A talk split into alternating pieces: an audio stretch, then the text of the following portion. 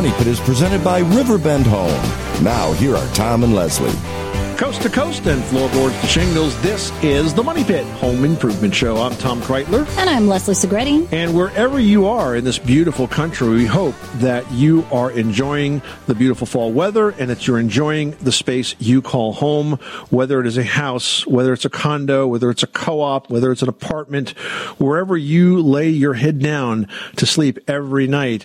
We know the space is really important for you and we want to make it your best home ever. We want to help you fix it up and make it beautiful and strong and resilient and stop any of those pesky repairs that always, always seem to pop up when you least expect it. And that's what we do here. If you've got some questions on your house, there's lots of ways to get in touch with us. You can post your question to our website at moneypit.com. You can also post your question on our social media pages.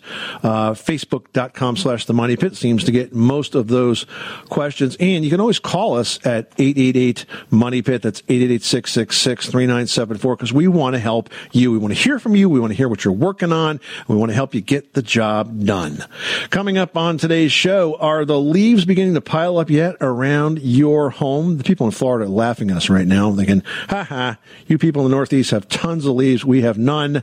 But if you're dreading dragging out the rake to scoop them up, only to have a ton more fall seemingly overnight, we're going to have some tips to help speed up your leaf cleanup so you can get back back to enjoying the beautiful weather just ahead. And also ahead, it's fireplace season and you gotta get your chimney cleaned. It's really a job that's both necessary and one that comes too frequently with a chimney contractor who's then offering some sort of fraudulent advice in hopes of getting even more money out of your wallet. We're gonna sort out all of those facts from all of that smoke. And hey, if you've got a plan for keeping your family safe during the extreme weather, great. But have you thought about how you'll keep all your most important records safe when you potentially may need them most? We're going to have some answers for that just ahead. And if you'd like to step up your bath before the holidays, we've got a great way for you to win fixtures, faucets, and more from riverbendhome.com. All you need to do is enter the beautiful bath sweepstakes at moneypit.com slash sweepstakes. We're giving away 3,500 bucks in bath products from brands like American Standard and Grohe, all available at riverbendhome.com. So let's get to it. The number here is 1-888-MONEYPIT. The website is moneypit.com. Reach out to us however it's most convenient for you. And let's get right to those calls. Leslie, who's first? Marion, North Dakota needs some help with a concrete floor. What can we do for you? We got crumbling concrete on the basement floor. Okay. After water problems this spring. All right and it's very crumbly and powdery. Mm-hmm.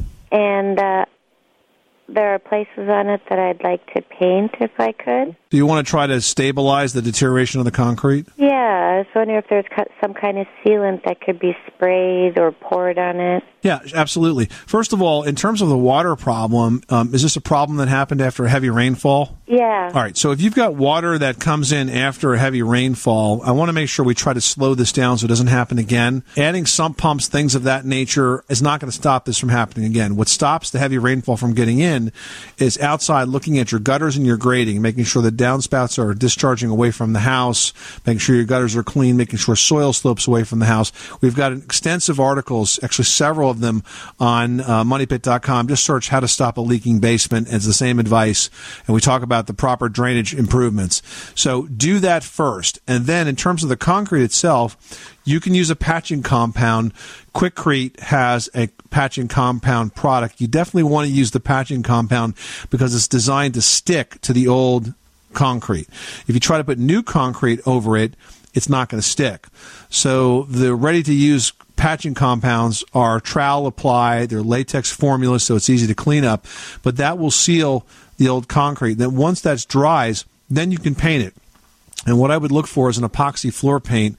Uh, the epoxy paints I like because they're they're a chemical cure. When you buy the floor paint, you get the paint in a gallon can that's about three quarters filled, and then a quart of hardener. You mix them together, stir them up, and then you apply the paint. Sometimes there is um, uh, an additive that goes in after the fact that gives you some texture to the floor, helps kind of hide the dirt. But patching it first, then adding an epoxy paint will have that looking like new in no time. Okay, so but the the name of the the sealant was called what? Quikrete. Q U I K R E T E. It's Quikrete Concrete Patching Compound. Good stuff. Mary, thanks so much for calling us at 888 Money Pit. Ed in Colorado is on the line with a basement plumbing question. What can we help you with today? Uh, I live in the area of Colorado that suffered from the floods. Fortunately, I wasn't one of the persons that had a flood, but some of my friends that did have had sewage back up in their basements. And somebody mentioned that there was such a thing as a check valve that can be installed that still lets it act as a drain, right. but will stop any backups. And I was wondering if you have a recommendation if there's any problem with them that you know of. Yeah, Ed, that's called a backflow preventer valve, and it's a type of valve that is installed in the main waste line, and it does just what you uh, explained. If the sewage flow reverses, and there's press, pr- pressure on the sewage pipe to kind of pump that sewage back into your house, which can get terrible because it can come up through every drain in the house.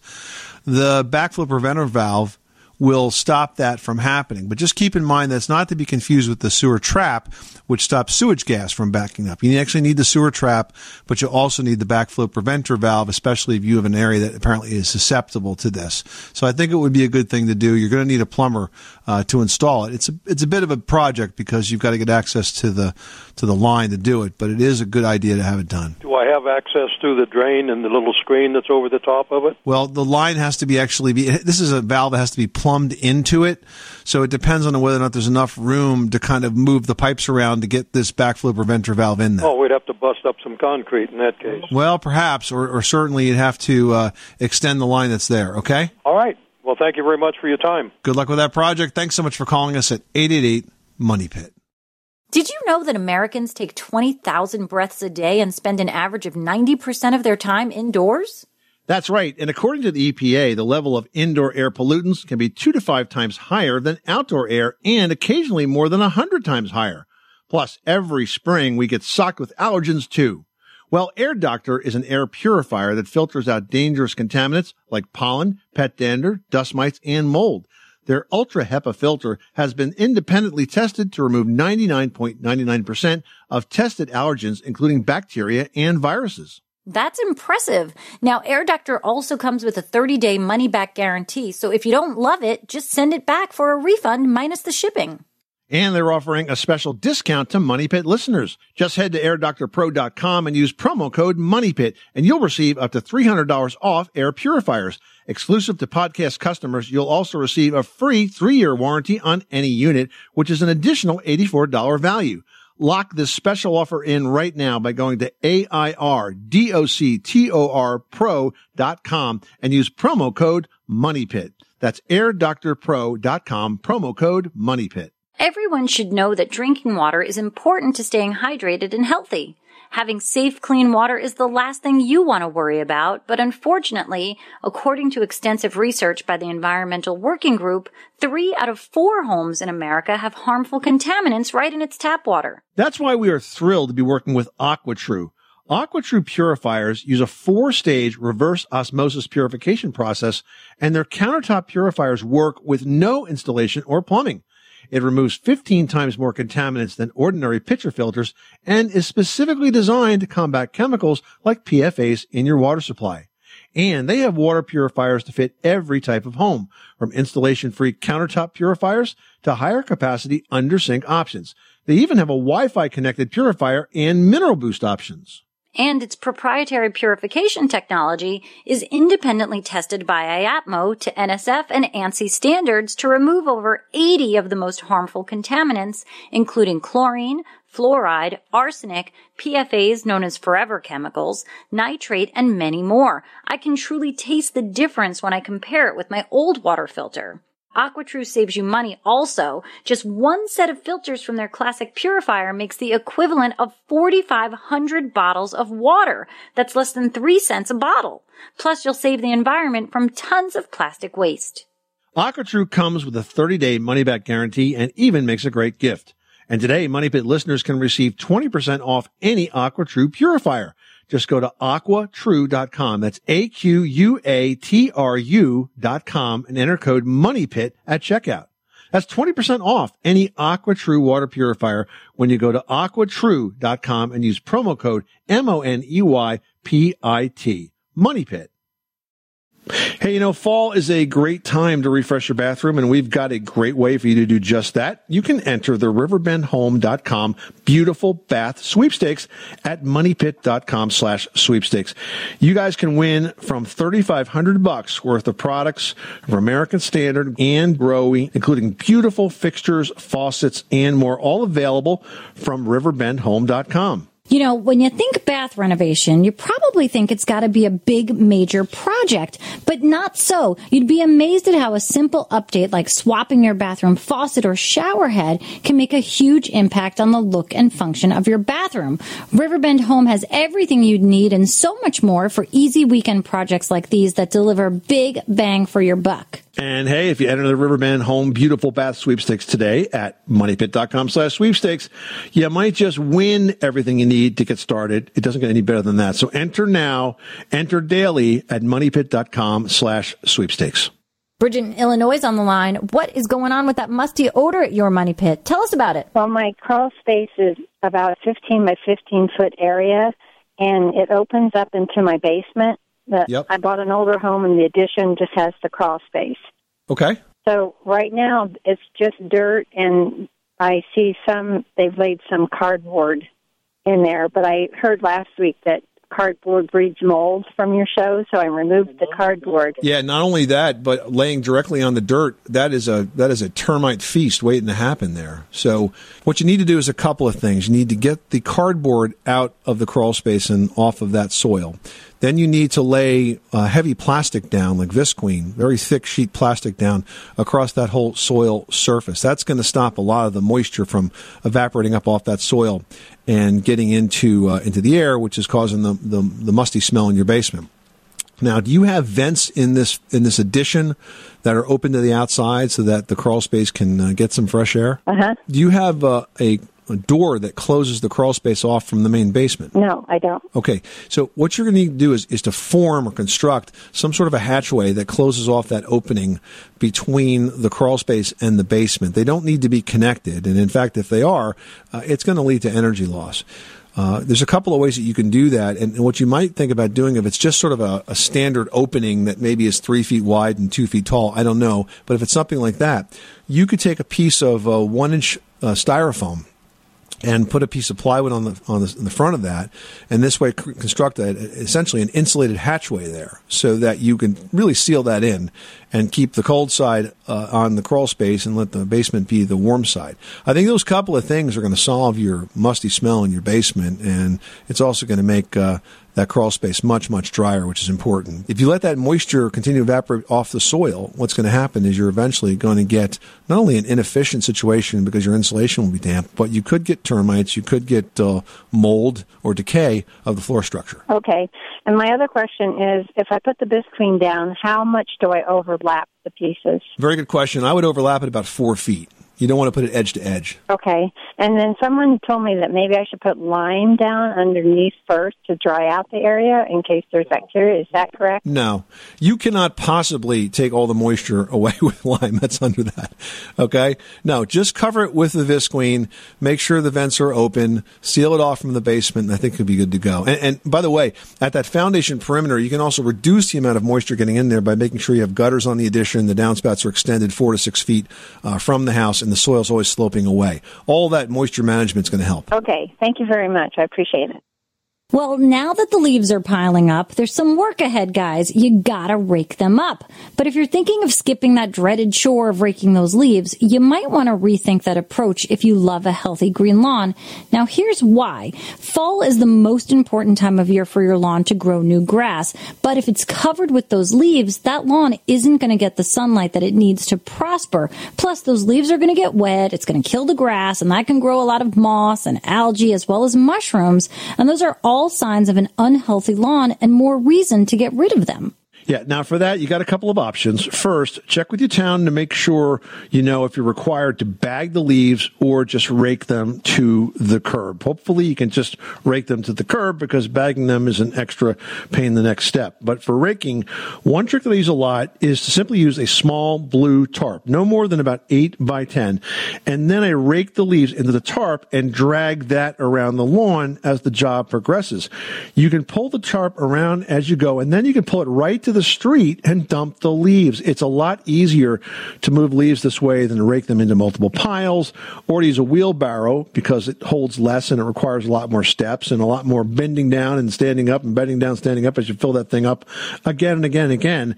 But you put them in the tarp once, you drag them right to the street, you're done in just a couple of loads. Yeah, but there is another option. You can actually, for some, I'm not saying all of your leaves, is to toss them into a compost bin and that'll help nurture your flowers and vegetable gardens come spring. Or if you've got a lawnmower that's suited for mulching, you can also run it over the leaves and those chopped up pieces will help feed the grass as it remains dormant through the winter months. So a couple more options. Yeah, now one thing you want to avoid altogether is burning the leaves. Too many people do that, and it's just not safe, and it is bad for the environment. So hopefully you'll be able to tackle those leaves one of these upcoming weekends and get it done quickly and efficiently and get back to just enjoying the colors of the season. Sandy in South Dakota is on the line with a funny smell coming from the basement. Tell us what's going on in your money pit. Our, our basement is got a real bad musty smell to it, and we've had fans going down there all summer long. We've had dehumidifier going year round, um, and I can't get rid of the musty smell. I don't know what to do with it. All right. Well, there's a couple things that you can do. First of all, the musty smell is because you have an excessive amount of moisture and humidity down there. So we want to do some things to try to reduce that amount of moisture. You're going to start outside your house and examine your gutter system. You want to make sure that you have gutters, that the gutters are clean and free flowing, and that the downspouts are discharging four to six feet minimum away from the foundation. They do. They do. All right. And then after that water discharges, does it run away from the wall? It runs away from the house, yes. So I'd like you to take a look at those gutters in a heavy rainfall just to make sure they're not becoming overwhelmed because that usually is a source of, of many moisture problems. If the gutters are working well, then we need to look at the grading around the house. The soil should slope away and drop six inches on four feet. And that soil grade should be made up of clean fill dirt not topsoil, not mulch or grass. Uh, you can have a little bit of topsoil and grass on top of it, but you have to establish the slope first with with fill dirt. And the reason you're doing this is because you want rainfall that hits to run away from the house and not sit up against the house. That slope is really really important. If that's done, then going down to the basement area, we could make sure that the walls are properly sealed with a damp proofing paint and then a dehumidifier on top of that. But the dehumidifier has to be properly sized for the basement space and it has to be drained, uh, set up with a condensate pump so that it drains outside. And those steps together are usually going to take out as much moisture as you possibly can. Okay, thank you. All right, Sandy, thanks so much for calling us at 1 888 Money Pit.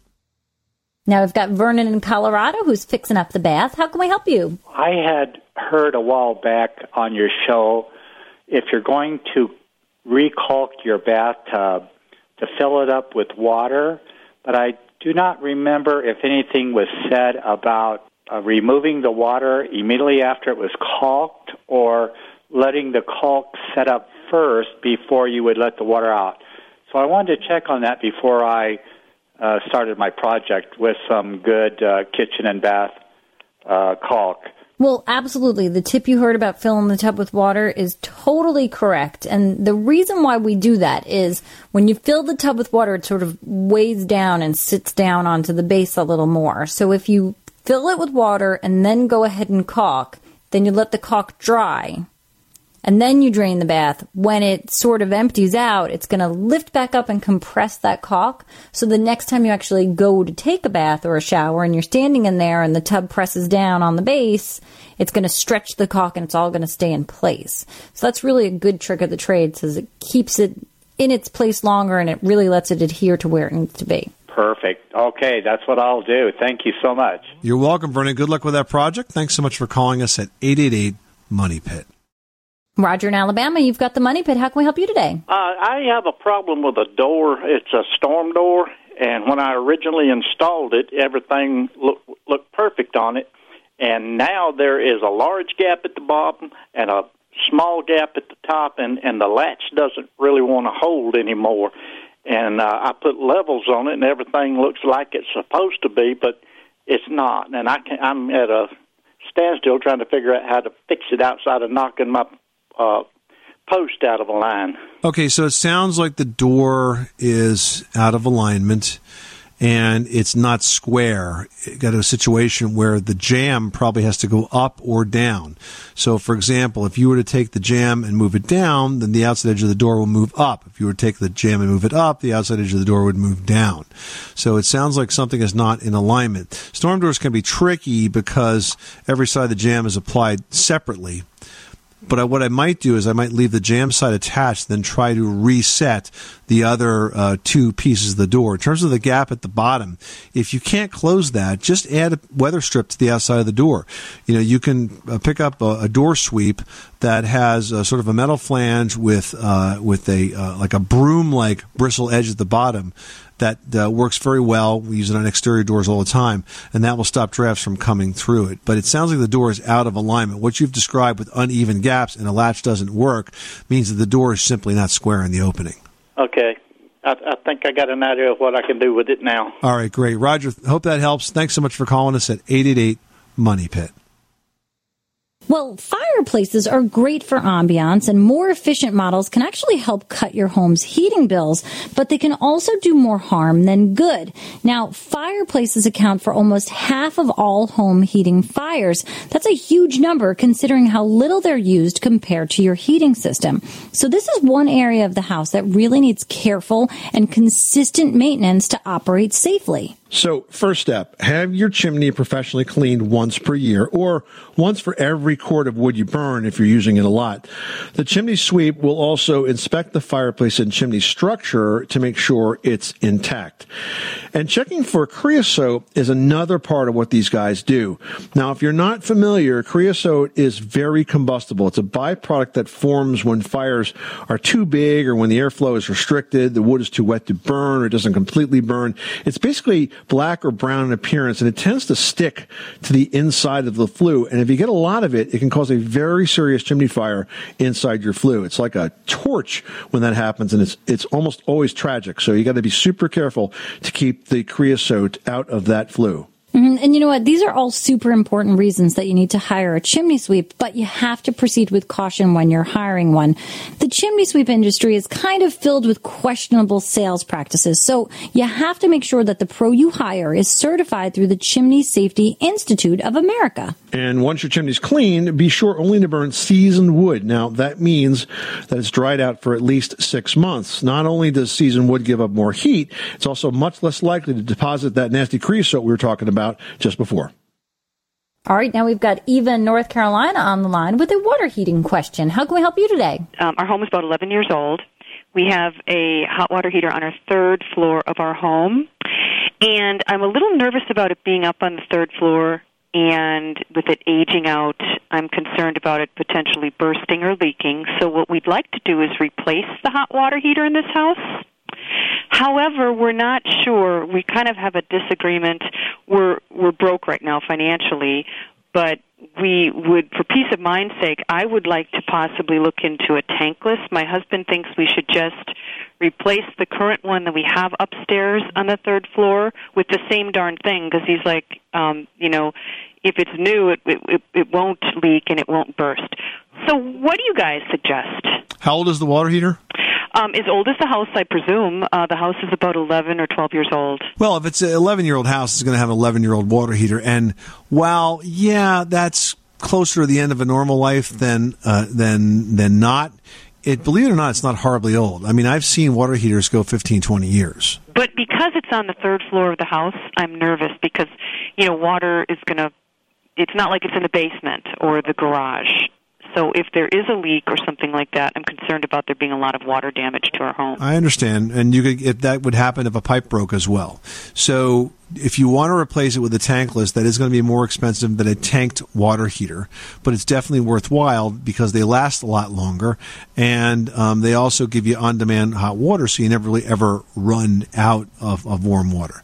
If you're concerned about your plumbing system's reliability in general, just make it a practice that whenever you guys go away for a weekend or longer, you turn the main water valve off. You don't need to leave water on when you're not home for an extended period of time. So that might also be something you might want to start doing on a regular basis. So whenever you're going to be gone for the weekend or more than a couple of days, turn the main water valve off. That's right. Because you don't need it on. In this way, if the water heater ever were to break, it would lose the 40 or 50 gallons that's in it, but it would not constantly run, run, run. Gotcha.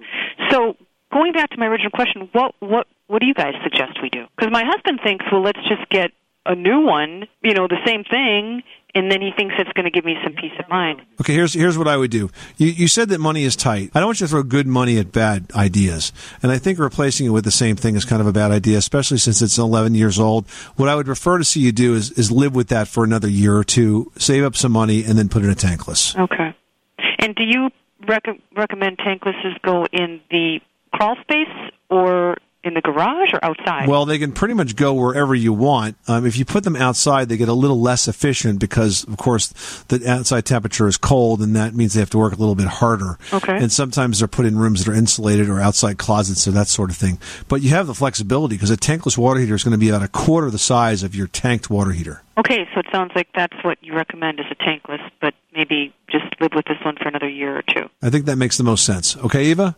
Okay, thank you. You're welcome. Good luck with that project. Thanks so much for calling us at 888 Money Pit. I don't feel like 11 years old is, is, is a terribly old water heater. No, I mean, given that a lifespan is 10, 12 years, and you're right. I mean, before we moved in, the one in our house was like 20 years old. I used to see that all the time as a home inspector, and, and yeah, it's old, but You can live but with not it. worth emergency replacing. No, just for peace of mind. You, there are other things that you can do. There's enough life left in that to uh, to risk, you know, not doing it now and saving up your money for a year or two and then going tankless. Because tankless is definitely the technology uh, that is state of the art today and, and, and worth every penny of its cost. Hey, would you like to step up your bath before the holidays? We've got a great way for you to win fixtures, faucets, and more from riverbendhome.com. All you need to do is enter the beautiful bath sweepstakes at moneypit.com slash sweepstakes. And there we are giving away $3,500 in bath products from brands like American Standard and Grohe, all available at riverbendhome.com. Yep. Enter once a day at moneypit.com slash sweepstakes.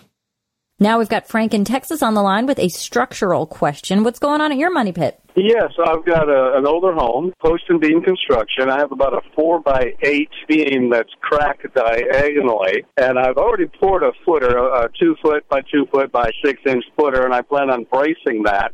But what I'm wondering, once I jack it back into position, number one, is there an adhesive that might help hold it together? And on the sides, I want to marry in a support. Should I use OSB, plywood, or uh, two by eight? What you would do is you would put another beam next to it that has to go the continue the same width, it has to go bearing point to bearing point as the split beam, and then you would glue it with a construction adhesive from the new beam to the split beam, and I would bolt them together.